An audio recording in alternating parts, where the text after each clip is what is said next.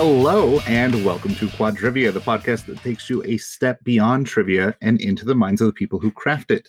I'm Corey with Third Degree Entertainment in Spokane, Washington, and Northern Idaho. I'm Aaron with Orange Cat Trivia, just in Richmond, Virginia. I'm Calvin with Footnote Trivia in San Francisco. And I'm Jeremy with Liquid Courage Entertainment in Chicago. And we also have someone new with us tonight. Um, he's familiar to me. He may be familiar to some of you. Uh, this is Rob. You want to tell us a little bit about yourself? Yep. So I am, uh, I guess at this point, technically probably the other half of Orange Cat Trivia. Uh, I think Oh, we're probably at that point. yeah. Um, I've been helping uh, Aaron write questions and co-host uh, basically since quarantine started. Uh, I'm from Miami, moved up here a few years ago, um, and I played played Aaron's game for quite a while. And then once this whole quarantine thing happened, uh, you know, we ended up doing some collab stuff so that she wasn't the only one on screen alone. And uh, now I'm kind of, uh, like I said, the other half of Orange Cat. He does work, so I'm no longer writing questions during the game. So now he's writing it during the game. Yeah, he's writing it like well before the game. It's remarkable what you can do if you're actually like committed to do it. Not that I'm not committed. have Shit. have a job that gives you a bunch of free time. That's what I meant. Like, Well, uh, Rob, how did you get into helping out here? Yeah, so um kind of Aaron switched to uh like I think the week after quarantine there were a couple live games and Aaron uh, made the decision to switch over to virtual games and uh, I kind of she had a game written and she needed help um, scoring it because this was this was the wild wild west before the invention of uh, automatic scoring sheets. Hmm. So I had the most harrowing night of my life grading a 50 question game with about 56 teams. I said I was sorry. so uh, basically all i did the entire time was uh, read we had them submitted on the google forms and we had to hand read every single question so i was just uh, helping out with that. And uh, and then jason came along and created the magic sheets. And then uh, you know it was it kind of just happened where aaron was like hey you know it would be great if you could help me out so that I wasn't sitting on the screen talking to myself for uh, two and a half hours during the game. And uh, I had I had hosted for Erin when she went out of town for um, uh, Geek Bowl pre quarantine, and I had written about half the game for it. So you know I, had some familiarity with it, and I, I was like, well, if I'm going to host, I might as well uh, write half of the questions so I don't feel like a hack and a fraud and uh, you know it just went from there. And people were telling me when he hosted in early March, people who didn't have to say nice things were reaching out to make a point to let me know that he did a great job. So it wasn't just a, a matter of convenience. It wasn't just like, you know, I want the help. It was my my regulars respected him and my regulars are an ornery bunch. So, Rob, would you say that you've successfully transitioned from being a player to a host? Um, I don't I don't know if I would say that much. Um, I am comfortable letting Aaron, uh, you know, host. Um, I don't mind being, uh, you know, hosting when she needs backup. Um, I'm actually, you know, pretty happy with, you know, helping write some questions here and there and helping grade some stuff on the back end. But you know, I, you know, I was, I didn't. It was an interesting thing, you know. It was it was something to do. It was a new experience uh, during quarantine, um, you know, and I did I did enjoy it. It was fun, but you know, I, I wouldn't say I wouldn't say I'm super comfortable being a host at this point. That's all right. I've been doing it for five years and I'm not either. Well, like I said, that Aaron probably really enjoys the help because it's it's pretty tough doing it all like kind of like 100% by yourself and having just someone even write questions or fill in for scoring or just be there to help bounce ideas off of. That sounds like it would be so much help and it it's something that I think I'm trying like I'm going to try to find myself. I think I need to find someone that I can like bounce questions off of and help me out for my games too. So it definitely has been a huge boon because running running a one man show, you know, everything falls to me. And if I drop a ball, the ball is is dropped. And it's been really great, especially transitioning back into live venues, to know that there's going to be someone physically there. He does a lot of legwork in the in the chat, and it's been really beneficial. But honestly, what got me thinking about the value of having a second on screen person was Corey talking about realizing going into streaming how much you benefit from having people to vibe off of. So it was great just for on-screen presence as well, and it's really transitioned into real world as well. It has been a huge load off. So yes, I would recommend it for everybody. If you have someone who's willing to help out, grab them. I was just going to add real quick. You know, in before uh, quarantine, you know, Aaron was hand greeting sheets and everything, and you know, it was it's it's always because I I experienced it too. The one time I co-hosted, or I, the one time I hosted for her, but up being up there and you know scrambling to get the sheets graded in between rounds and not paying attention to anyone and having people come up and saying hey i got this problem i got this problem it distracts you from you know what you're doing and i, I have seen you know aaron having the backup you know me running the sheets and running interference and grabbing people before they bother her.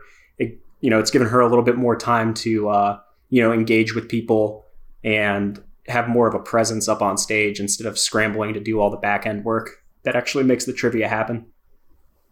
Uh, so, for the listeners who don't read the show notes or the episode title before hitting play, show notes, and who, yeah, on our on our episode releases, we have we have little show notes on there. I think I think I knew that. We we have episode releases. What? I thought we were all just hanging out.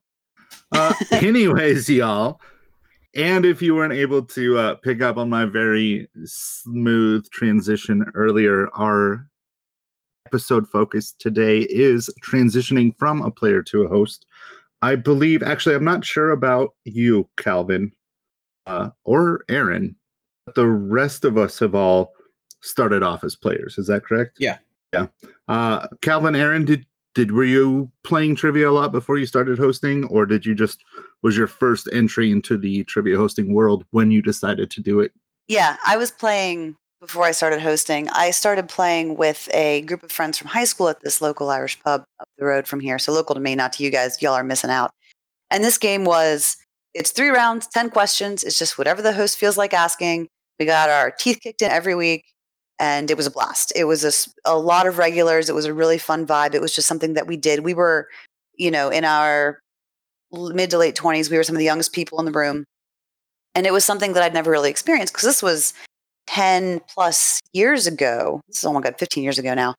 Back before I think bar trivia was as big as it is now. I, I don't know when like Geeks Drink and Challenge and all them started, but it wasn't as big of a thing. You couldn't find it anywhere. So that was our little spot um, and we enjoyed it. And I remember one night the host had an emergency and had to bail, and he asked one of our team to write the questions. And watching them go through that was kind of interesting. And then didn't think much more of it till a couple years later. I have a bunch of friends that I actually met via our local subreddit, the Richmond subreddit.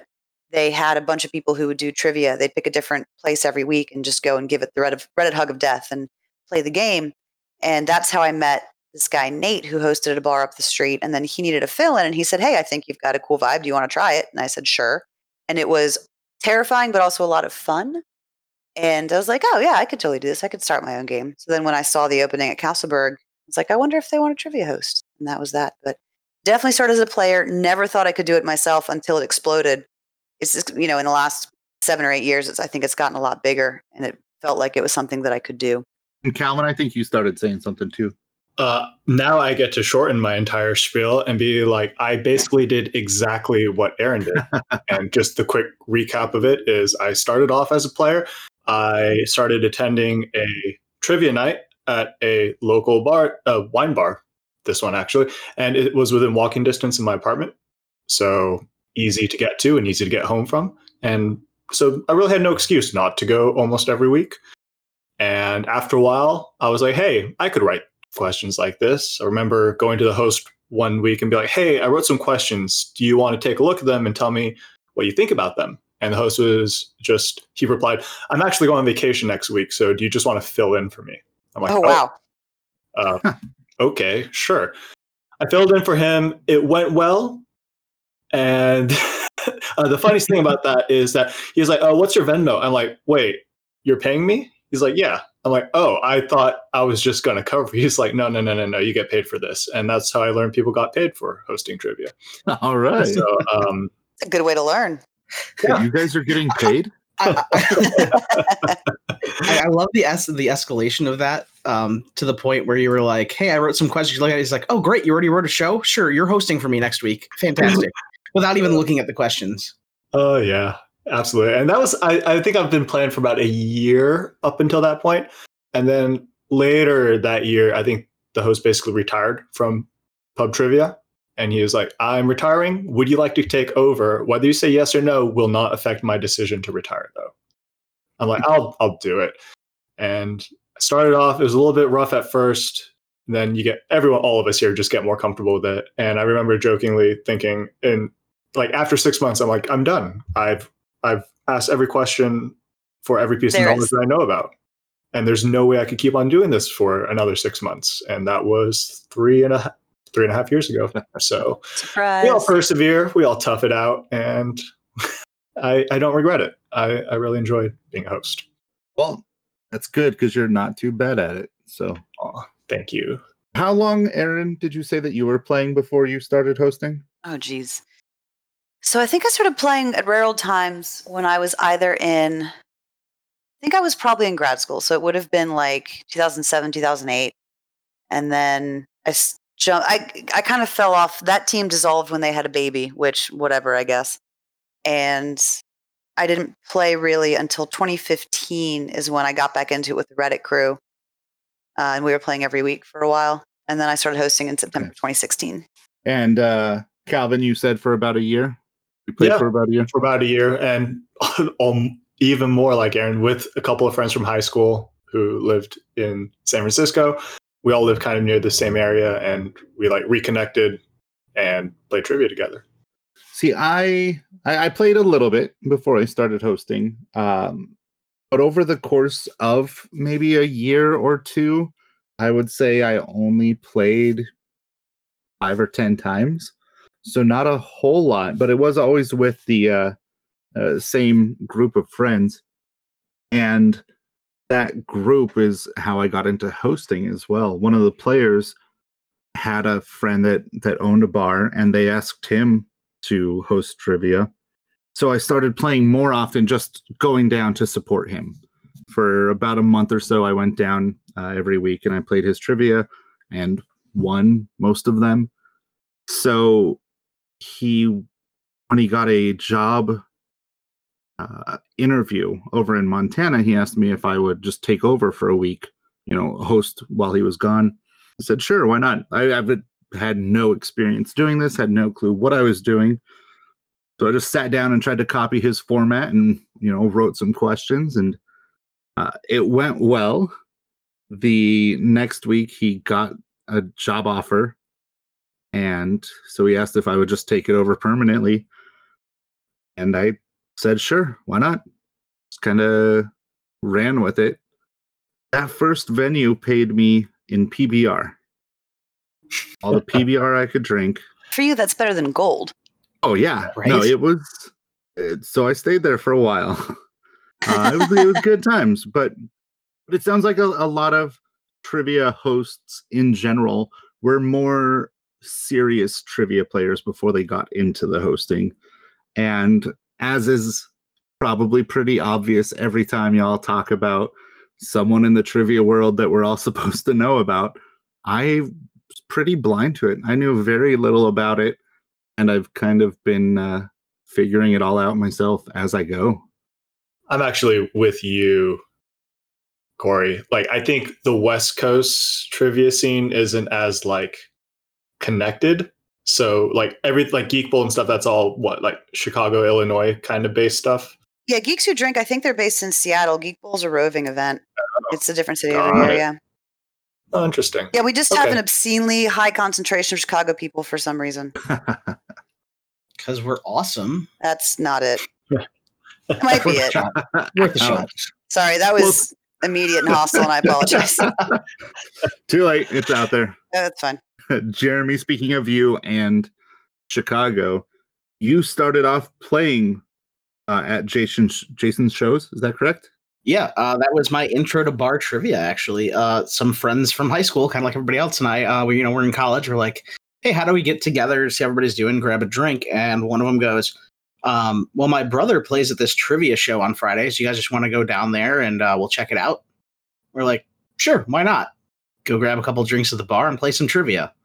Um, and ended up really liking it and going back pretty much every week and then uh, becoming friends with Jason, who is the host, and things escalated from there. Basically, So you saw a guy wearing sweatpants and a Deadpool T-shirt, and you said, "Wow, this is a lifestyle I could uh, really get into." I want to be like that guy. I wouldn't go that far, uh, but no, we just uh, randomly chatting with the host and stuff like that. You know, between rounds and stuff, and let's say transitioning to uh, you know getting to know him, becoming friends with him, then transitioning to uh, karaoke, and still going to trivia when I could, and then uh, you know, like I said, things went escalated from there. I actually hosted karaoke for him before I ever got into the trivia side of it, though.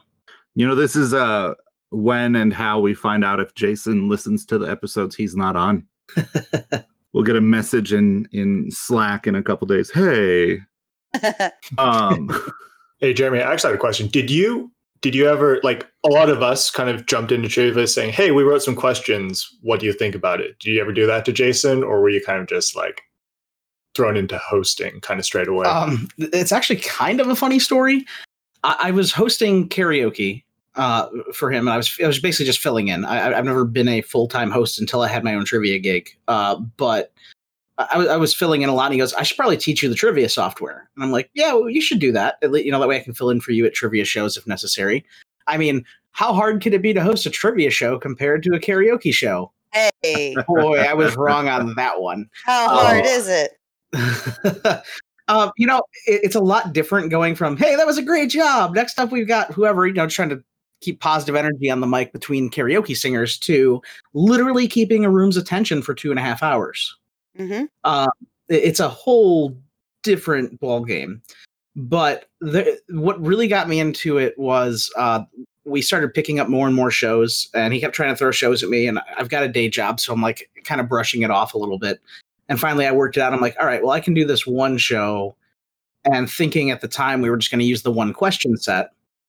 And then uh, we started getting more shows. I'm like, you know what? We should probably have a second set of questions but I don't know when we're going to do it. And then one week he was running behind from an appointment or something. I was like, hey, I haven't written my last two rounds. Could you like hop on this? Would you be willing to help me with that? And I'm like, sure.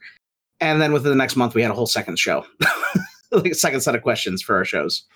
So, um, kind of transitioning into, yeah, here, could you write a couple questions to, um, all right, let's just start writing a whole show, which I kind of volunteered for. So, He he had you figured out from a mile away. He's like, I can get this sucker to do my job. yeah. I think that well, no, he still he still writes uh he, he still writes one of the shows, and I write one. I write our other set of questions. So basically, instead of him trying to write either fifty one to fifty three questions a week, or if he's going to do it himself, it'd be double that. I write one set, he writes one set. Sometimes we have people who will submit some that um, will help us out, so neither of us have to write as many. But for the most part, yeah, we we uh, split the duties. But yeah, no, that that's kind of how I got thrown into it.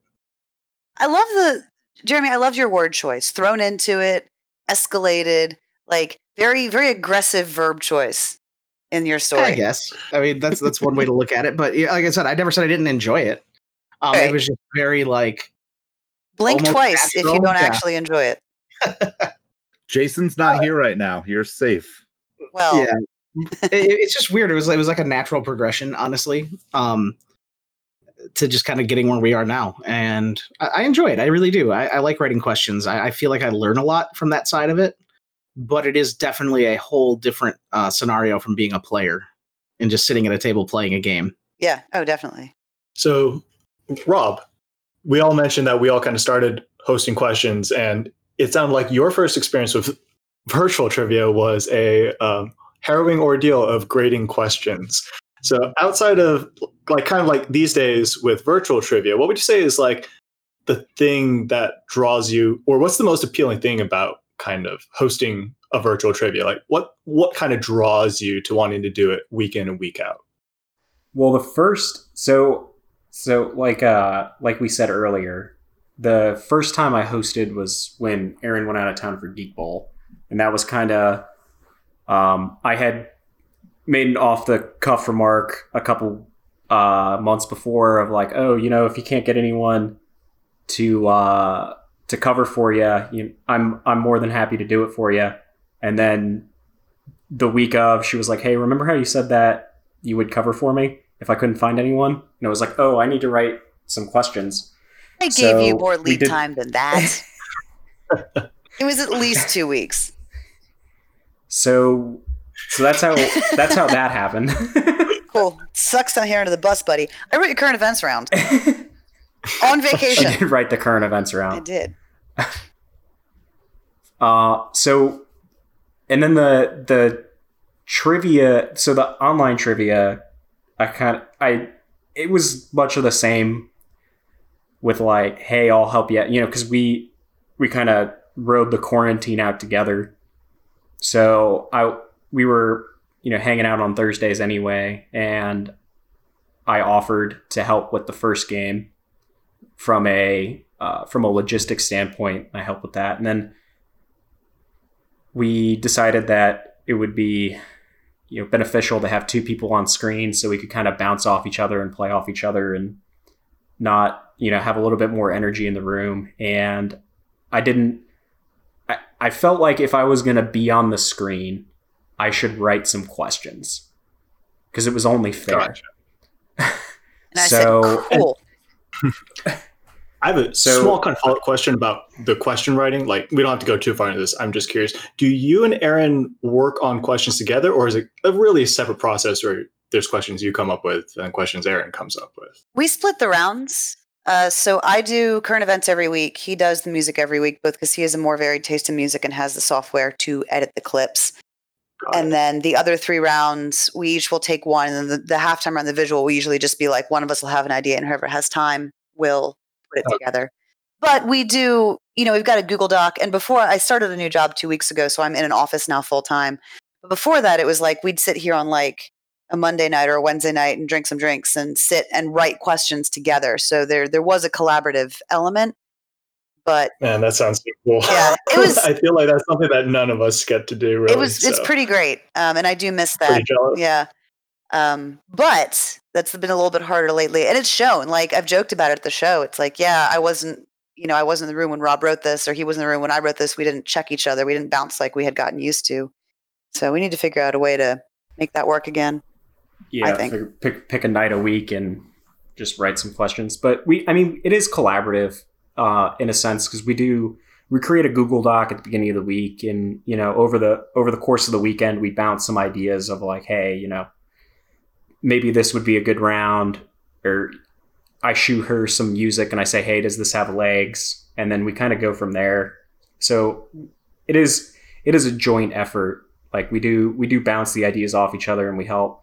You know if i if i get nine questions written and i, I get stumped on a 10th aaron will jump in and give it a crack and if aaron writes a couple questions and then gets you know has one left over and she needs some help i'll jump in and write one of the questions to finish the round out. So we do you know we collaborate quite a bit. So it's not we're not, we're not kind of really writing in a bubble and then just throwing the questions at each other. But and part of that too has been kind of cool because I've been like, this is what my game sounds like, and I it's helped me nail down a style. And no shade, Rob, but like I'll look at a question I'm like, ooh, this is not my style, and I'll, I'll tweak some words, I'll change some words, you know, I'll, I'll move things around. Um, and part of that is because, especially if I'm doing the reading, they need to read a certain way. I definitely fucked you a couple times when I went and changed stuff and you didn't know, and it was not the way you normally talk. Because that's how we write. We write the way we speak. So he'd write a question just like Rob would ask it, and I would edit it to the way Aaron would ask it. Then he'd get on stream and read it, having never seen it before, and sound like he'd never read it before, which he hadn't. And I am sorry for that. Yeah, and I'm not a good cold reader, but uh, you know, and that that being said, you know, Aaron Aaron has a certain style of writing questions uh, that I've tried to uh, keep keep with with you know some of the some of the other virtual games that we've played. Um, no, not not a critique, just a observation. There's there's a bit more you know it or you don't kind of writing Yeah. with some of the questions, like on Jason's game or when I played Corey's game. You know, you had quite a few questions with no lead in, and Aaron Aaron tries to write her questions in a way that give people a hook on every question if possible and she tries to avoid that you know it or you don't so it's it's been interesting to learn you know how how she writes her questions and to try to to try to write them in a similar way so that you know it's not it's not immediately obvious that someone different was writing the question Okay, so basically, Aaron just asked you to come on here and shit on the rest of us. I mean, I didn't, but listen, if that's what's going to happen, then You know, I'll say to that end, and, and this isn't a little bit off topic here, but uh, I've found that since becoming more involved with the Trivia Writers Co op, I've made a real effort to change um, the way that I, I write questions. And I really do prefer the, you know, the, the angle that Aaron and Calvin take where you have several different ins to a question and uh, I'm I'm trying to to do that more because you know it or you don't. Can be really frustrating when you're out there playing it. So I actually really appreciate well that. it, it's harder to do It it's takes a harder to write time. that style of question but i think it i think it's a better experience so you know aaron aaron's game is for for the local stuff it's a pretty tough game compared to like geeks who drink or you know some of the other local trivia games but it you know even as someone who's not super good at trivia uh, it's still it's fun to play her game because you do have like there's stuff you can latch onto and talk it out with your team and find a way to arrive there. So, you know, it was a style that as a player I thought was cool and you know, I'm happy to happy to have her yell at me and say, "Hey, you just wrote a really shitty question. Let's not. fix it." I'm rarely that. I don't think I've ever said that. Well, I'm paraphrasing, but Well, Rob, if you want not, not to, make hear, Aaron sound like a shrew. Rob, well, if you want to hear four trivia hosts talk at length about writing crappy questions, uh, episode twelve, fun, fun topic discussion about that, and I think we're all in agreement with you. And uh, yeah, it sounds like you really get a kick out of the kind of the creative writing process of it, right? Like just the, like that payoff of asking a really good question that your audience really appreciates, and it walks that fine line of difficult and gettable and fun and somewhat like serious and entertaining all at once. Like, is that does that so sound about right? yeah and you know we put the game that we wrote that we just played on thursday um, i wrote some before and afters and they played difficult but they were very they were still very well written and everyone really enjoyed the round and even though even though it wasn't a high scoring round i still enjoyed the fact that you know we were able to put out good questions even even if people you know kind of got murdered by it People got half of the befores and Oh. afters. Well, I just wanted to echo kind of that sentiment of what Rob said, and basically like what I get the biggest kick out of of being a trivia host. To me, it's still about the questions. Uh, I'm not really like a personality. I'm not there to get people to like. I know Peter from a long time ago mentioned he likes to be charismatic and like kind of uh, drive the crowd with his personality. Eh, I'm not that kind of person, so I try to let let my questions be entertaining instead of me to take the spotlight away from me. And basically summed up, I like writing questions that I would like being asked. I don't know a lot of things, but I think I can make connections pretty well. So, yeah, writing questions where it rewards knowing a little bit of stuff, but the ability to take that knowledge and run with it into something logical is kind of the the thing that I would want to reward. So, crafting questions that check all those boxes of like yeah, well, exactly what I was saying previously, like being entertaining, yet still doing a little bit of critical thinking. That's what I'm chasing every time I write a question. And some of them hit, some of them don't. That's okay. Uh, I asked a really dumb question the other day about a certain horror movie about sharks that I somewhat regretted, but it it's all good. That's the learning process. Uh, what was the question? Okay, I'm gonna. I've Got it now. have to do that now. Exactly. So I'll I will ask the question exactly as I wrote. Oh, oh no. This So is, this is this this is a very promising lead in. Okay. In the 1999 movie Deep Blue Sea, scientists experimented on sharks until everything goes wrong. What disease were the scientists trying to cure? And that's that's it. Yeah, yeah, I don't remember. I've seen the movie. Was it cancer?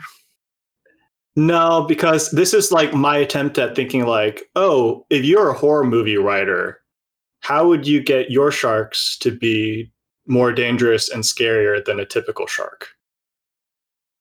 Rabies. Yeah, Yeah, that's a pretty solid. Rabies was a really good guess, but from the movie, the tagline was uh, like faster, meaner, and smarter. So they were doing brain experiments on the sharks. Is brain a disease? Yeah. Uh, no, but Alzheimer's. trying- like, yeah, but I I just remember seeing like, oh, they're trying to cure Alzheimer's. That's stupid, but guessable. And no, it's not guessable. No one would think that. Uh, so you know, like I, yeah, not everyone has horror movie writer logic, and I guess there's a reason why that's considered a silly horror movie. But Oh, well, you know, live and learn. it- exactly. And that's actually something I want to know from Rob. Like that feeling when you're like, uh, I fucked up. is there is there anything that because I, I I don't remember the first time I fucked up, but I remember like many other times when I'm standing up there and I'm just like, yeah, I blew it. Like my my writing has made this a worse experience for everyone in the room, including me. Um, is there any any time like in in the transition period have you had something like that when you're like, oh, I don't like this feeling? Yeah, I've written some questions that were uh, that I thought made sense, and then when I, you know, reading them in my head over and over again, and then reading as soon as we got on the live stream and I read it out loud, I was like, oh, no one's gonna understand what I'm asking for. uh, so you know, you got that, and then obviously, you know, you you make research errors, and uh, you know, people you know get very trivia players Hmm. are Uh, unforgiving um so we know, Rob. We're we're here They- for you. We understand You know- more Yep. than anyone Yeah. else. Welcome. believe it or not we don't know all this stuff and there there's a lot that goes into researching stuff and there's a lot of stuff on the internet that is not um straightforward there's a lot of contradicting information out there so i think on one we did we did like a letters one where everything was a single letter and Mhm. that was just a disaster of a round. and people people were pissed off in the chat. They were yelling and screaming. um, but I mean, like, I don't care. like, come at me. That's- That's the creative process. If you want canned formats that you've heard before, just changing out proper nouns and years and players and awards, sure, we could keep on asking those. But you know, like we're trying to make you connect dots that you haven't previously thought about. And yeah, sometimes that's going to work and sometimes it isn't. But we're I feel like we're pushing the envelope when we do stuff like that. I'd rather have a trivia that screws up that way than plays it safe and just you know Well, and if you want to keep it fresh, you know, we we've we've experimented with a few different formats over the course of you know the last 4 months with you know this is this is the kind of question that we're asking you know we're looking for certain you know we Aaron wrote around where it was uh you know each each question answer was a certain length and you know even though we both play tested it twice um and we checked it in the car right beforehand before we started recording you know we screwed up the answer lengths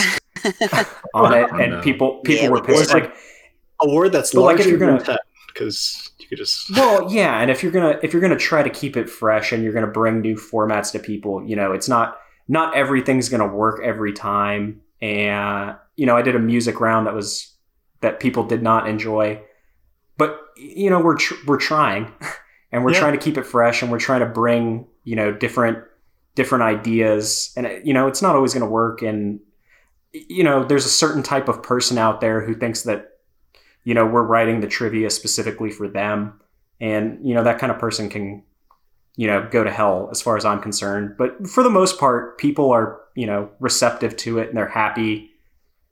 You know that we're trying. I find at least. So that's cool.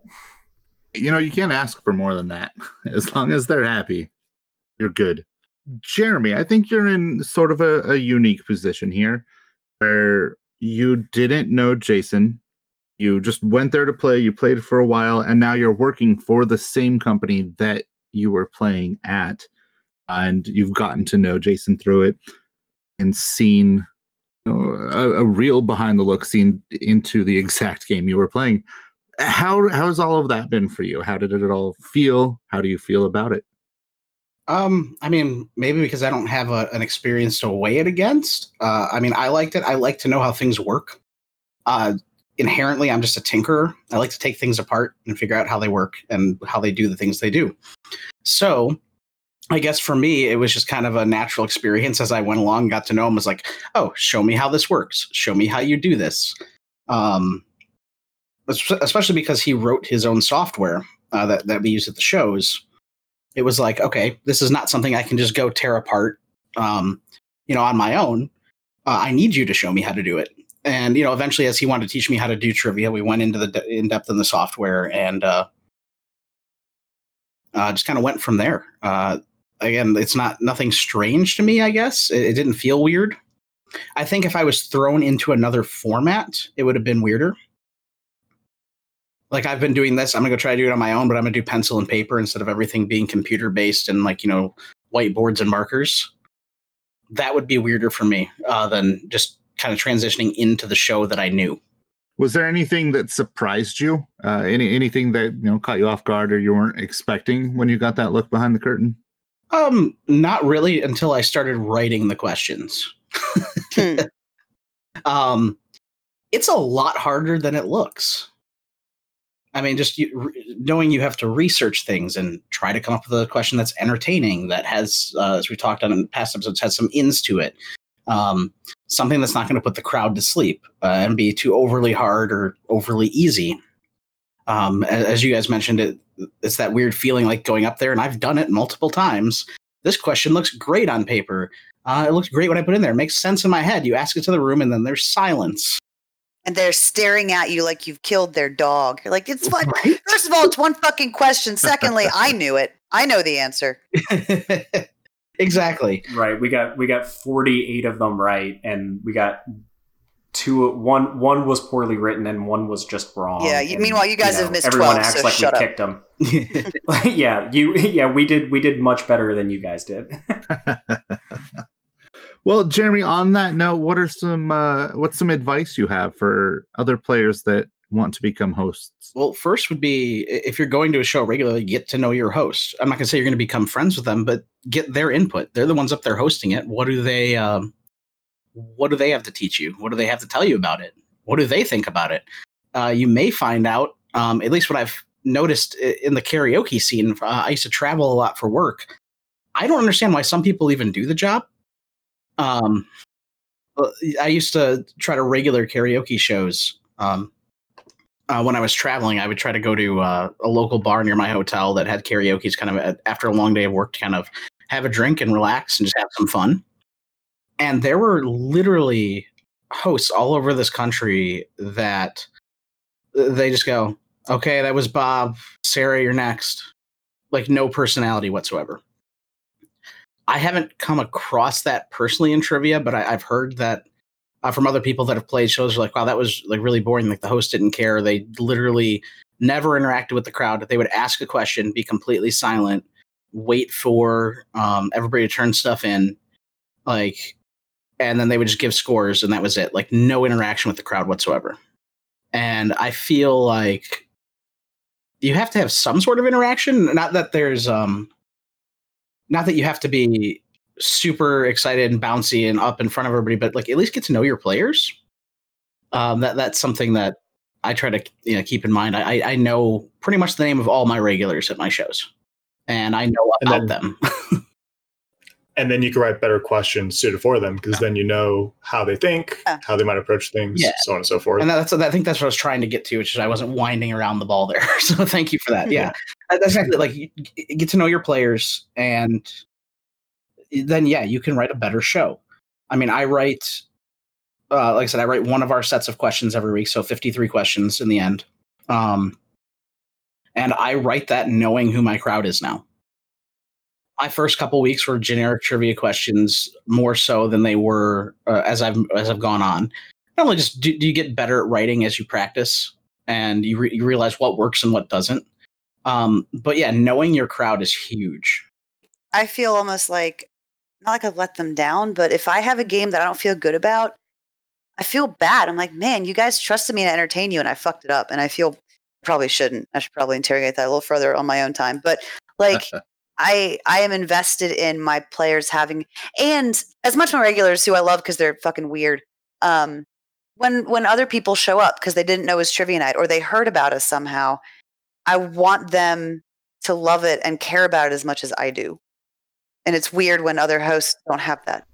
well we had we had nights when we hosted a virtual game where you know we we duffed something bad and you know it was like we were we were aware that we messed something up and you know everything didn't go to plan and you know after after the game you know we were we were upset about it you know like Yeah. not you know not not like you know too much but like you know we weren't stoked like we talked about it afterwards and you know we weren't like as happy as we normally are when a game's over and we do well. So the hosts do care at least well they should at least. And i think that's the difference that, that i was kind of coming up with is like if you care it shows and your players see it. Even if you screw up you have a bad question set or even you know whatever happens you're less likely to lose your crowd if you're invested in in the in the group there So I feel like if you also write the questions, you're like inherently caring about them Yeah. because you spent all that effort writing the question. You want to see people get it, Yeah. right? I don't I don't want people to be sad. Yeah. I want you guys to have fun. I pro- I do this for you. It's cuz I care. Yeah. Yeah. Uh, Aaron, Rob, anything else about like kind of like any any tips or suggestions you might give to players who want to become hosts? Yeah, just talking to your host. Talk to the the people who who do it all the time. Uh, I hear there's a podcast that you might enjoy listening to. I don't know anything else about it, but I'm sure it's fine. But yeah, talk to the people who talk to the people who do it, um, except probably Corey, just because No. we. aw. And you know, I obviously enjoy talking about the business. It's something I'm really passionate about and I care about, and I'm happy to answer any questions anyone has because I want people to want to get involved. Not maybe in my area on Thursday nights, but any other night. it's fine. Corey, what about you? Anything? Um, I think my advice would be be prepared. Have your sources figured out. Don't go into it just uh, blindly. Like you- need to source out every question, every answer. You need to be prepared to defend your answer and to put your foot down and, and make decisions. Uh, you can't always let them push you around because of you know a technicality or whatever. Yeah, So that's you, you need to really be confident that your answer is the one that you're going with and knowing why you're going with it. that's good advice too. There's definitely a personality type I think that gravitates towards that kind of work and that kind of week in week out abuse more than others. I don't know what it says about all of us that we're like, yeah, I'd love for strangers to yell at me over my intellect, Right. but here we are. You just remind me because um, I used to work with the same bartender every Tuesday when I hosted at the live show. And when I started, I remember she told me one time, "Oh yeah, when you started out, you were really like wishy washy, like you were kind of unsure about everything." And then, you know, a couple weeks later, like you got a lot better, and you're you you just. I mean, I think she basically said grew a spine or something along those lines. Yep. I'm like, you know what? It's actually kind of true. Like that that did help me out a lot. And you need to. Yeah. And I guess I'll conclude with my advice. And I guess my advice is about the kind of personality side. And it's that um, that will all come naturally. I, you don't have to be an inherently super charismatic, extroverted person to host a trivia. I think most people who do trivia are a little bit introverted. So you're in good company. I'm kind of that way. And you it's it's the beginning is scary, but it's really something that you quickly get used to and you you develop and next thing without you even knowing you are in front of a mic entertaining a crowd for two-ish hours and everyone's having a good time and you don't even know where you got that skill. So i would say um, if if you genuinely are passionate about trivia and writing questions and, but you're like oh i don't know i have the personality for it. I'm a bit too shy i'd say give it a shot. I think it's all a little rough at the beginning but we all started kind of like Yeah. that so you say no one sprang from the womb fully formed as a trivia host. I don't think. that's true Oh yeah, it's fun. Try it. The worst thing that happens is people are mean to you, but like people are going to be mean to you no matter what. So you might as well try to learn a new skill. I'm bad at pep talks. What's the next topic, guys? I want to I want to explore that further. So Oh. you're saying everyone who listens to our show, uh, people are just mean to them all the time. Um, I think people are mean to everybody in general occasionally because I think people suck. And this this is I mean, I've said this in public and I'll say it in public again. Like trivia attracts a type of personality, like we've all said, introverts, but also trivia is a activity, sport, competition, whatever, that rewards being right over everything else. And True. I have on multiple occasions run into people who would rather be right than kind. And on the one hand, it's part of the job. On the other hand, I've put up with some shit no one should have to put up with, and I'm sure we all have to varying degrees. And I think that you need to be able to walk into a room and know that you are going to, and especially as a female trivia host, there are going to be guys in there who are going to assume off the bat they know more than me and are going to tell me all about it and will not respond well when I put my foot down. And you need to be prepared for that because the people who are best at trivia are the people who they're not they're not the most charismatic. They're not the one with the most friends. They're not the people who are you know making the world a better place. And maybe they are also doing those things. The people who are winning trivia nights are the people who know more than the people next to them. And that can lead to a personality type that is not I don't want to be friends with all the people I've ever played trivia with. A lot of them I do, and I have made friends with my regulars, and it's great. But you will attract people who will not be interested in being nice to you because they'd rather you admit they're right, and you need to be prepared for that. And it sucks, but it's it's part of part of what it is. I'm always surprised when those groups come in and play trivia. The the well actually Right? uh, groups. My surprise never lasts for long because I have to remind myself that's that's why they're here. They're here because they think they know a lot and they want to prove it. We had a group um and I, I don't I don't know you may end up cutting this bit but we had that group with that one dude who was also a trivia host and him and his group they had won two games prior and they got some they got some questions that weren't perfectly written wrong but they were gettable and Aaron made the call that they were gettable and that we should you know count those questions. And uh, you know, they got pissed off because they wanted to win the game and they flipped the fuck out in the chat and I banned one of them. Aaron went off on another one and then the third guy who is supposedly also a trivia host, you know, went on a nuclear meltdown on Facebook and freaked out and you know, eh, you're going to get shitheads who, you know, like Aaron said want to be right and you know, you got to be ready to put the beat down on them cuz they're assholes. Yeah, I guess I'm going to add one more piece of advice. If your goal is to prove that you're smarter than everyone else, maybe don't be a trivia host. right? Yeah. That- That's my that's my second piece of advice. Uh, You host so you get paid whether you win or not. You know. yeah. And you know, you're above all, you're an entertainer. Your flavor of entertainment is I ask people questions, but my job is to make sure everyone has fun. And you know, one of my favorite teams ever, and I doubt they listen, but the Trash Pandas is their name. It's this couple. They've been playing my game for close to Oh. four years. Um, like we have league numbers, they're league number three. And they rarely crack the top five. They almost never crack the top three. And they're there every week and they're fun and they're engaged and we're friends on Facebook and they're awesome people and I adore them.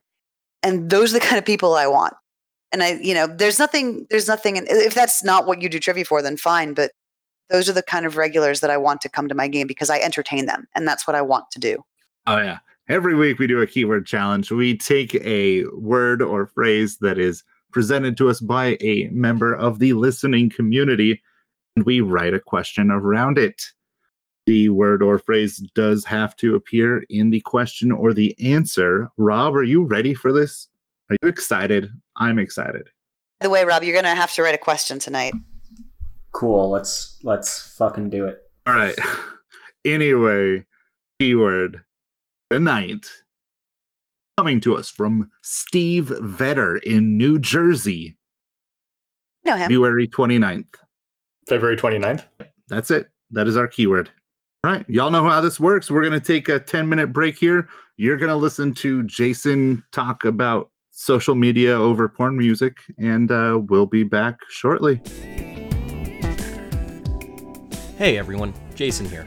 While the hosts step away to think about our keyword challenge, we just wanted to remind you you can check us out online at Quadrivia Pod on Twitter. On Facebook, just search for Quadrivia Podcast. And you can always email us at quadriviapod at gmail.com. We're always happy to hear from you. And now, back to the show. And we're back. How's everybody feel about that? I feel good. How do you feel? I feel terrific. All right. Rob, Um, I'm all right. well, why don't you uh, start the show for us? So, on February 29th, 1960, which is a leap day, what establishment of questionable repute was opened in downtown Chicago? The owner also eventually opened a mansion and a smut magazine. Downtown Chicago of 1960. That would be the uh, uh, Playboy Club, right? I guess. Mhm. That's the one. Yeah, there was um a show about that place. Uh, Sean Maher was the um, main star in it. Uh, it. It only lasted a season, though. Unfortunately, it was actually pretty good. Yeah, it's it's my favorite leap day fact.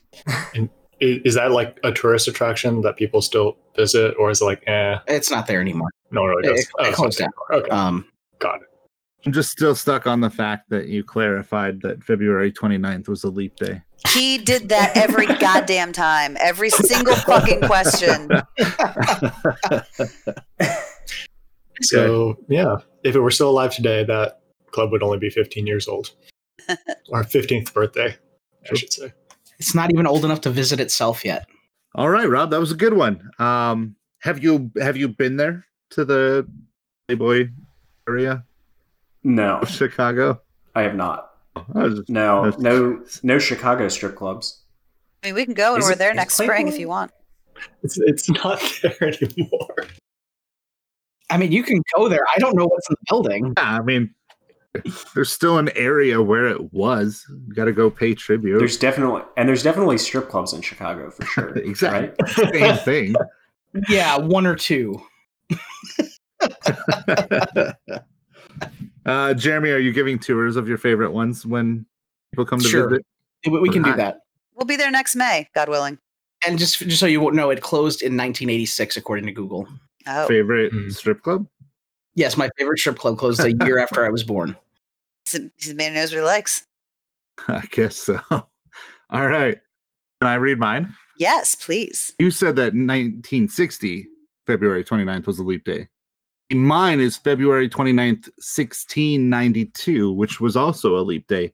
On February 29th, 1692, Sarah Good, Sarah Osborne, and Tituba, three women living in New England, received the first arrest warrants in one of the most popular legal proceedings in the United States colonial period.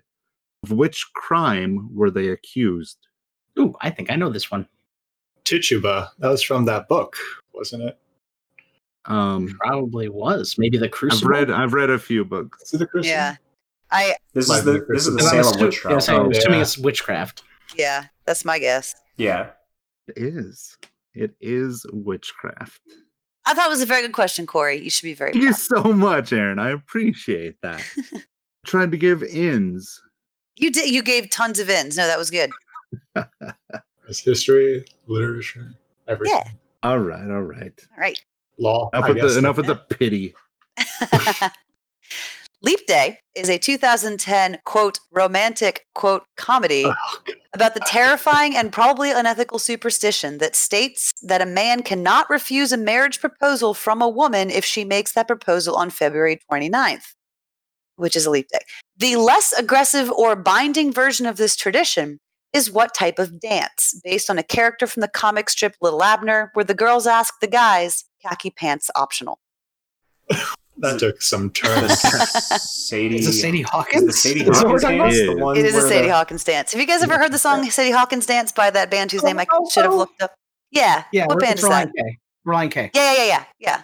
Sadie Hawkins dance. The girls ask the guys. Sadie Hawkins Yeah, dance I've- in my khaki Khaki pants. pants. There's nothing There's better. nothing better. Oh, oh, Yeah. oh. That song. Yeah. They're like one of those edgy Christian rock bands, right? Uh, don't think I so. think so. Yeah. Are yeah, they? they were. Uh, they were. Yeah, like Christian pop punky. Oh no, shit. Yep. Well, okay. Huh. I did not know that about them. Yeah. Anyway, they do a song called Sadie Hawkins Dance, and the guys wearing khaki pants, and it's going to be in my head for the rest of the week. But that is the name of the song. And also, the synopsis of that movie is terrifying and heteronormative and terrifying, and I hate it. All right, Calvin, what do you got for us? Okay, uh, no years in this question, but a leap day nonetheless. So my question goes: Poor Frederick thought he was done with his apprenticeship, only to realize he had another 63 years left due to being born on a leap day. Thus begins what musical, which also features a character who would be quite good and also insufferable at trivia. Okay. Well, first thing that I'm noticing here is there's not somebody immediately shouting out the answer. Yeah. Can I can point to your hints, but I can't tell you what they tell me. Do you know what song from the musical I am alluding to? Don't think so. Yeah, this is not coming to me, and I'm usually really good with like Broadway type stuff. It's a bit older than that. I think it's a Sullivan. Okay, still.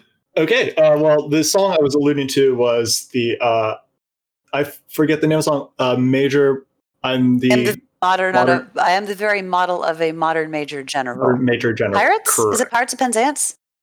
Yes, it is. Oh. Pirates of Oh, Penzance.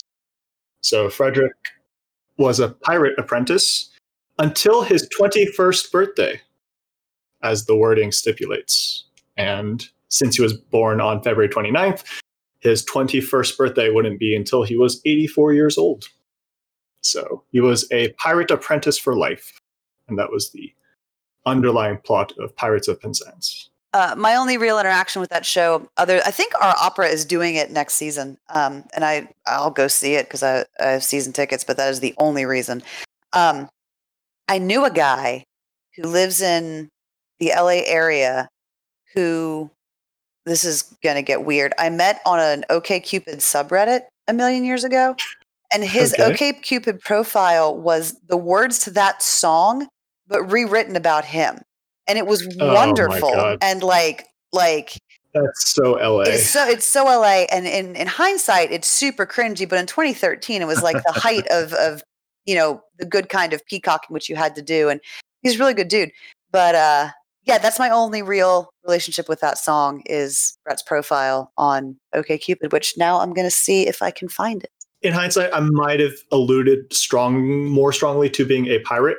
I, I figured if I used the word pirate, that would have given it away. But- yeah, or it would have made it a DTQ.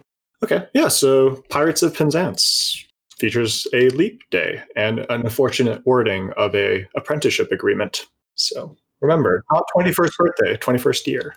It was a, it was like a lot of your questions where, uh, for me at least, when I hear them, like fuck, I have no idea. And then as soon as the answer is revealed, I'm like, well, now all of it makes sense.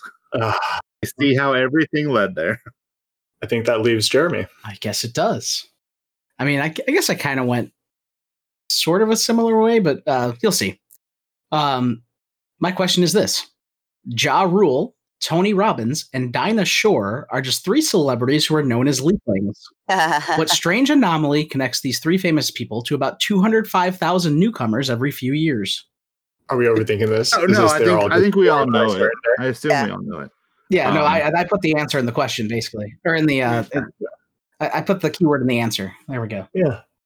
Leaplings. Huh. So yeah, they were all born on February 29th. I guess I have a question for you all. If you were born on February 29th, would you celebrate your non leap year birthdays on February 28th or March 1st? It would depend on which was a more convenient day to get drunk on. Agreed. Practical. Yeah. I like it. And if you celebrate that way, you get your 21st year uh, celebration. And then when you're, what, 84, you get your 21st birthday. Hey, yeah, That's pretty good. Or you could celebrate on the 20th and the 1st That for a real fun actually weekend. sounds more like what I would do. Yeah, probably. Okay. Good answer. Yeah. So, Jeremy, in a uh, Liquid Courage show, this question be this would be more towards the beginning of a round. Or do you Um, think that typically sometimes uh, sometimes we'll sprinkle them in. We don't necessarily do beginning of round is easier end of round is harder. I, I say i usually judge it like that but for the most part no we'll sprinkle them in. It depends on the rest of the round. Um, one thing that- be about a medium though because the only clue i really give is leaplings and then the 205000 uh, which is the average people uh, born on leap year. Yeah, I was actually I was gonna ask you Or about that. Gonna bring that up. Sometimes when we're going over these keyword challenges, I'm like, oh man, that's uh, listening to other questions. Like, oh, the the answer is so easy. Is it like? Would I really have known that prior if I hadn't just you know read wiki page about said events and have just seen the nickname and and all of this information was like just in front of my eyes would I have made the uh, connection as quickly if I hadn't just studied it? You guys feel like I you don't know. that, or am I just Really hard high? to say. yes, but Ye- why not both right. um I, I like to think that Leaplings would have uh, given it away for me if I was, you know, reading this not having just studied leap year. One kind of rule of thumb is like if I can't come up with a really reasonable wrong guess, it might be too easy. So I'm trying to think like what else could I have said for this one? You know, I've I've found that uh, I make multiple choice questions. I do that. Yeah. You know, trying to come up with three plausible Oh, wrong answers, and I've changed more than one question because I realized that you can't come up with another plausible answer. Well, luckily we'll only have to deal with these questions once every four years, hopefully.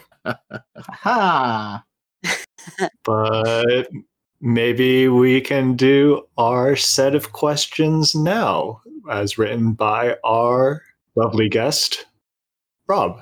Rob, do you have something for us today? Yes, I do. Uh, we talked earlier about how uh, you know we co-write some of the rounds, and I have a round just like that. Um, so half half of these were written by me, half of them were written by Aaron, and it's a it's a round that we co-wrote, and it's about things that we like. Does that mean that Aaron is not going to participate I mean, in I think Aaron gets a free win here. yeah, do y'all want to win or not? Like, which side are you on? Uh, no, I will. I I said this last night. Um, I'm a self-described human flashbang, so this is going to be an opportunity for me to just sit here and do what I do best, which is distract people. Oh, good. Okay. That'll be really hard. I, for corey this is going to be really easy So, question number one. The 2017 Masters Tournament was the 81st edition of the Masters Tournament. That's the one with the green jacket. Who took the win at that tournament? His first ever major win. He's known for his epic temper tantrums and for sounding like he could be an ice cream flavor. Oh, oh, okay. I think I know this now, but I don't think I have his first name right. uh, what do you have for the last name Garcia? Okay. Is it Cherry Garcia? No, just kidding. Um, Chewy Garcia, maybe. Aaron, are you even close? Could you tell me if I got the last name right? Yeah, so so the way we do it is we do Jeopardy rules, right? So if you would have given us the last name, we probably Oh. would have taken it. Yeah. So it, it's Sergio Garcia. Sergio Garcia. I was like about. I'm like I know there's an actor. I know there's a Grateful Dead person. I don't remember the golfer. yeah, Sergio Garcia. Sergio Garcia. I, I got you with that with that little uh, Ben and Jerry's hint though. Hey, that was one of Rob's favorite things, by the way. I can take golf or leave it.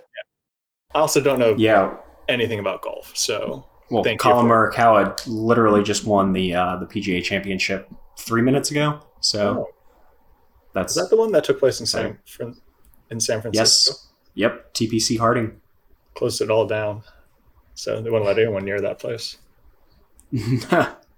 no, they did not. All right, question two. Uh, one of my favorite podcasts, Behind the Bastards, taught me today that Hitler used to carry a dog whip and use it to impress women. Yikes. A whip was the first man made object to do what? A much larger man made object did it to much greater acclaim in 1947. I think I know this one. I think that yeah, Uh, this a is sound uh, barrier. Yeah, breaking the sound barrier. Chuck Yeager is Yes. his 1960s guy. Yep. And and to be clear, Aaron's favorite thing was the podcast Behind the Bastards, not Adolf Hitler. or the whip. or the or the Thank whip. Behind the Bastards is a great podcast, by the way. So good. Um, if he ever wants to be on the show, uh, we will have him. Yeah, I I've never asked a question that used the word Hitler in a question. Not- you got to be brave. out like, you got to be brave. But there's one there's one fact that I really like, and it's basically like I just thought it's cute. It's not really a question, but it's like Hitler had a German Shepherd, I think. What a really fun name. Do you want to guess what Hitler's dog was I named? know, I Uh, don't. I really don't. It's really cute, actually. I think his or her name was Blondie, oh, which is a really adorable name for a dog. Did it have blue So- eyes too? oh, Yeah, right. I know. It's here we are.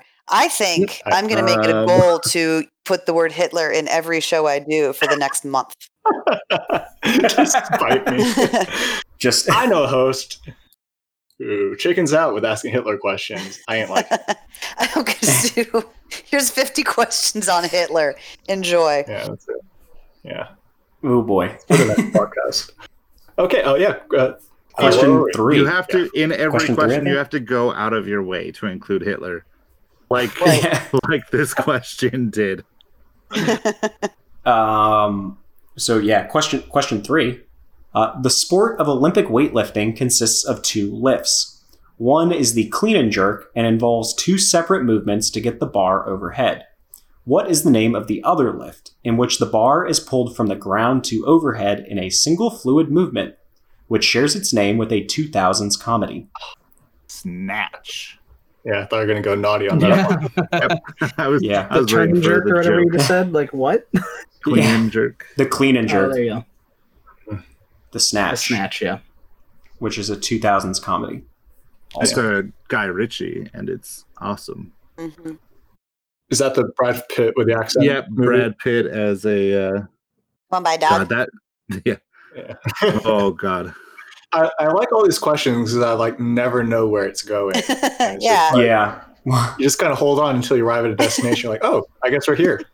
Okay. Yeah, if, if you don't feel a little uncomfortable uh, with my questions, I haven't done my job. Like, I want you to have a little bit of whiplash, the good kind of whiplash.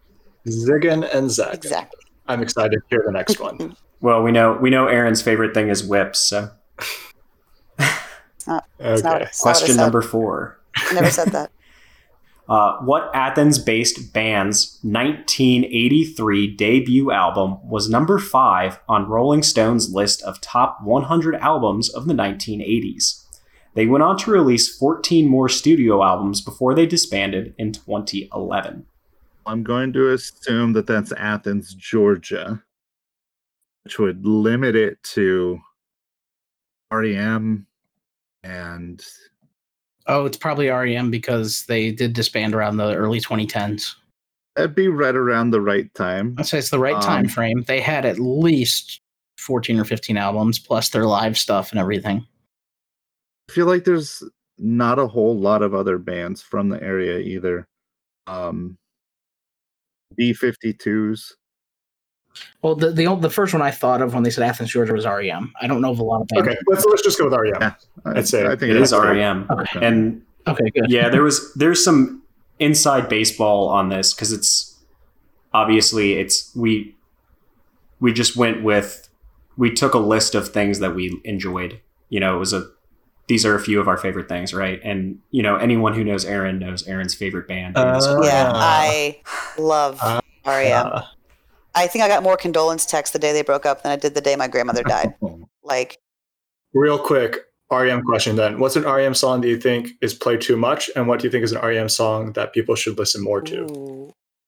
Um, I think Doesn't have to be like the most. It could just be like Yeah. I mean most of their radio hits, like "Everybody Hurts," the one I love, um, Mhm. "Losing My Religion." Like, all right, fine, those are good poppy hits. But I think they're like "Murmur," their debut album, is just a ton of really cool, thinky kind of stuff. Like Michael Stipe thinks of his voice as an instrument and is less concerned with words on that. So that's a fun album. But "Nightswimming" is one of my favorite songs. It's just a really pretty. Uh, it's a song about memory. It's really pretty, and I don't think it ever got any radio play. So I'd recommend that one. Okay. Nightswimming. Yes, REM. Checking it out. sweet. Number five, which I think is my favorite question of this round. Uh, Miami has the Dolphins, the greatest football team. We move the ball from goal to goal like no one's ever seen. In what year did the Dolphins have the perfect season? A feat unmatched by any team ever again. Tom Brady sucks. Other things that happened that year include the beginning of the Watergate scandal and The Godfather being released in theaters. uh, 74? Two. Is it think it's 72 is the 72. Godfather? I am so Oh, bad at The, years. I mean the the fourteen and zero Dolphins, seventeen and zero uh, Dolphins was seventy two. Okay. Yeah, it was it was 1972. And the wording at And the I had a beginning. cool is, that uh, a, is that a. Yeah, so that's from so that's from the Miami Dolphins fight song. Okay. Uh, Oh, we yeah. have a fight song. You did It's got a mention banjo earlier in that you're from Miami, so that makes Yeah. a lot of sense. The greatest football team. No one else ever. If you can Ever, hear ever, me ever rolling my eyes from here. Pop the campaign whenever the last undefeated team loses in solidarity with them. Question number six. In 1986, Jeff Goldblum, that silver fox, got his big break in what film? A body horror movie co-written and directed by David Cronen- Cronenberg. It won the Academy Award for Best Makeup. Oh, such a great movie. That's The Fly. Yeah. It is The Fly. I guess Aaron's favorite thing is Jeff Goldblum. I think is It ain't fly, I hope so. no, I like to follow. Uh, question number seven. What is the name of the type of men's dress shoe that does not utilize a lacing or fastening system and is instead simply slipped on the foot? For this reason, they are sometimes referred to as slip ons. Usually, they have a low heel or no heel. Ooh. And this is like a dress shoe? Uh, Are we looking for like penny loafer Uh, on this yes. one? Or Just just thinking like loafers in general. Yeah. It's a. I think is it a monk strap? Monk shoe? Monk something? Uh, yeah, so we were we were looking for loafer. Oh, Um, believe it or not, no one put monk strap. Yeah. and uh, I don't. So that would I I would argue if someone put monk strap that I said it did not utilize a lacing or fastening system, and monk straps have a fastening Was system. it a strap? It's the No, monk strap. you don't do them up when you put your shoe. Yeah, I, I accept that. I'm just. I thought it was. So yeah, we were. I, I was looking for loafer on that one. Gotcha. I would have argued. Uh, question number eight. My favorite type of coffee right now is from an East African country that became landlocked in 1993, and yet still announced in June of 2018 that they want to launch a navy. What is that country? I'm bouncing between two of them, and I think it's Somalia. Anyone else want to help me out here? Uh, I mean, I, I thought that they. I didn't think that's they were landlocked, but I could be way off. at first I was thinking he was going to say Kopi Luwak, um, which was going to be, uh, you know, the, the coffee that comes from uh, the beans that get like shit out by uh, little Yeah. animals. Um, that, that's from Indonesia, though. That's from Indonesia. Um, Yeah, it's well, it's Ethiopia. it's the other one. You you. It was. If it wasn't clear, I was bouncing between Ethiopia and Somalia. Somalia That's- is coastal. That's why they have pirates. Um, Yeah, that's what I was Ethiopia, thinking too. Ethiopia became landlocked when Eritrea became a country. Uh, Djibouti and Eritrea cut off Ah. Ethiopia's right to the sea, I believe. hey, hey, Corey, Djibouti. I'm stoned, not twelve. Well, then this then this next question is for you, Corey. God. Uh, tetrahydrocannabinol is the sciency name for what street drug? Oh, that's uh ecstasy. Molly. Heroin. Um, Uh, guys, That's Uh, who wants to THC. tell him? He just said THC. Okay. It's marijuana. Obviously, marijuana. it's the the the weeds. he sounded so serious when he said that. I'm like, um. I'm like, yo, who wants to tell him? Have I been doing it wrong all along? You guys can't see this because it's a podcast, but I had found a really cool word cloud that uh, that was shaped like a uh, Hot leaf. like a marijuana leaf. Yep. And uh, some of some of the fun uh, words on there were uh, weed, ganja, reefer, jazz cigarettes, pot, Mary J, grass, chronic, hippie lettuce, and wacky tobacco. Checks out. That sounds like the beginnings of a hidden theme round. Right? Ooh, it does. My my personal favorite was uh, jazz cigarette. And uh, question 10, which um, we, we may have blown, but uh, one more coffee question. Kopi Luwak is a type of coffee from Indonesia that is unique in that before it is sold for $75 a quarter ounce, it is processed through what? Is the Fennet or what? The cat? Is it a called? monkey Yeah. or is it a Oh, cat? it's a it's a cat. Uh, Okay. Civet? Civet? Yeah, it's a civet. Yeah, Civet. yeah. Yeah, that's it. Mhm. Yeah. Civet. I'm like, I, Civet. I know it's there. It looks like a mix between like a cat and a rat, almost like a. Hold on, I, got- I gotta look this up because I, I remember seeing this picture and it's like it's kind of creepy. Uh, It's that Oh, Kopi. digestive system. Luwak, Yeah. Yes. Did do a marijuana common bond round. I just found it. not surprising, but I'm gonna have to use that at some Okay. point. yeah, I don't even know how to describe this thing, but this is the picture I've seen before. And like Oh, it basically yeah, they eat them, they eat them, crap them out, and then apparently it's sold as coffee. Pretty popular, like high end popular. have you ever tried that, Rob? Or is that just like a? Uh, no, I'm. I mean, like, look, I, I would like to try it. I'm not going to spend seventy five dollars for a fucking cup of coffee, man. You can you can Venmo uh, at Aaron Dash Orange Cat. Seventy five dollars for each of us. We will drink it and we will live stream it. Perfect. Yeah, at Orange Cat Trivia. The whole somebody figured that out bothers me about so many things in our history and and in our food. Uh, Human civilization has had a long time of trial and error. Mhm. Right. So, so either the both of you like coffee, or one of you really likes coffee. Yeah, we went back and well, we both like coffee, and we went back and forth on who got to write the coffee question, and then Aaron got to write two. It's my, my company. okay, well that was fun. Good to learn a little more about your likes and some fun trivia stuff at the same time. Right there. How about we uh how about we get into our wrap ups and plugs here, guys? yeah, it's as so good a that uh, Corey transition can go as any. stare at the ceiling for a couple hours. So you can get in touch with us at quadriviapod at gmail.com. Shoot us an email. Shoot us a keyword for the keyword challenge. Uh, let us know what you like, dislike about the show. Um, if it's a dislike, just go ahead and uh, put attention Corey, and uh, we'll make sure he reads that. Uh, if you want to find us on Twitter, you can do that at quadriviapod on Twitter. Uh, you can find us on Facebook at facebook.com slash quadriviapod. And we uh, have a website now, quadriviapodcast.com uh, where you can uh, vote on your favorite keyword challenge and see uh, show notes and everything for each show. Corey, where can everybody find you? You can find me online at thirddegreeentertainment.com or just search Third Degree Entertainment on Facebook or Twitter or Instagram. Not that I ever use any of them. All right. What about you, Aaron? I am on Facebook, Instagram, and Twitch and Gmail at Orange Cat Trivia. Uh, you can also find me at those same things Aaron just said.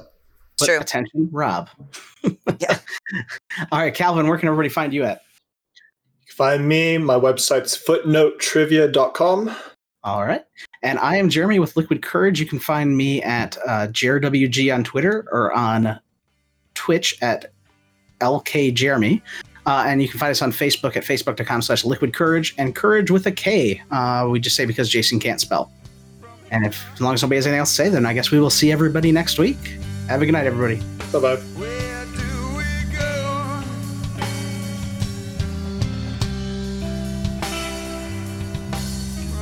here?